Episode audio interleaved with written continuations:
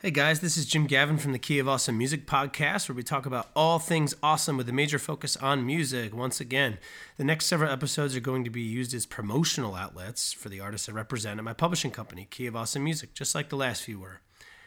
It's a great way to get the music out there and something a little different than, you know, your average run of the mill ways of promoting and marketing. So, today's artist is Postmark Twain.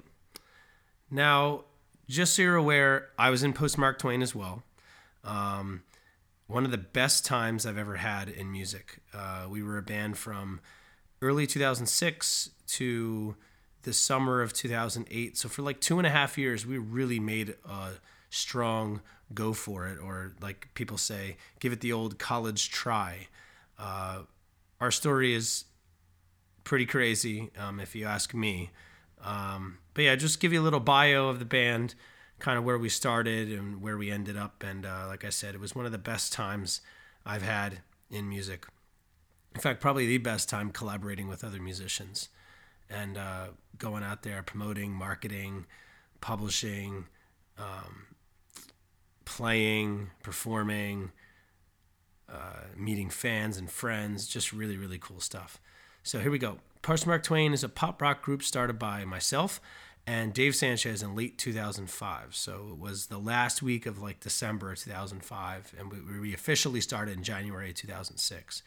It was a whirlwind of a time and something I'll never forget. Dave came to see me play at an open mic night when I was home on Christmas break in Trenton and asked me if I wanted to write together. We immediately hit it off as friends and then as songwriting partners. We practiced a bunch the first four to five months, coming home the weekend, and he coming up to North Jersey as I was still finishing up school at Seton Hall. And we ended up signing a recording slash production deal with Shep and Kenny, this production shop guys that worked with a few really, really big artists that I'll get into a little bit later. Um, it was amazing. Literally, the day after graduation, I found myself recording for five days straight in a recording studio in New York City with Dave. The crazy thing is that we recorded five songs, none of which were the ori- initial ones we played Shep and Kenny before we signed the deal, which means they believed in what we were about before they even heard the new songs. And the ones we ended up recording were better than the ones we played them live at the studio as an audition. From there, we had meetings with some A&R, which stands for Artists and Repertoire, people at Sony Epic, Mercury, and Hollywood Records. It was a dream come true and something out of a movie, really. This was all in the first nine months of even starting this project. We were on a tear doing shows, promoting the crap out of them on MySpace. Yes, when MySpace was huge back in the day, remember that?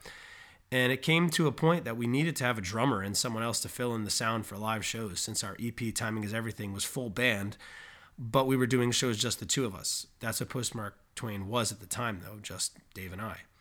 So, with the addition of new members Matthew Michael, or Matt Leibowitz, and Paul Marmo, the band entered the studio with producer Rob Freeman, who was in the band Hidden in Plain View. And he's worked with artists Cobra Starship, Hidden in Plain View, Hit the Lights, many others since then. Um, in December 2007 to create our follow up EP, Cause and Effect. It's a five song voyage about letting go, starting over, and moving on. It was an intense three to four days of 10 hours in the studio, but so much fun. And what came out of it was just magical.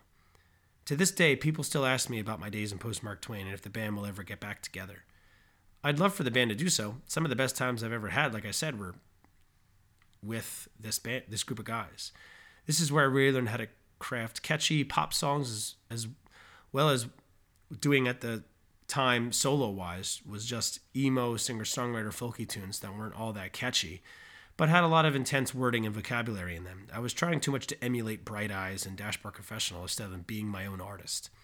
Dave really helped me come into my own as far as singing alongside someone else goes, how to properly harmonize, and how to write catchier tunes. I like to think I helped him learn how to play guitar, but who knows? We used to practice two, three times a week, and we played countless shows in New, New Jersey and started branching out to Boston and Maryland, D.C. area, as well as did a weekend out in Michigan for a festival. Great times for sure. Uh, to hear more of the songs, head over to purevolume.com backslash postmark twain, and you can find the music up on iTunes, CD Baby, and many other digital distributors. That's it for today, guys. This is Jim Gavin signing off from the Key of Awesome Music podcast. Have a good one.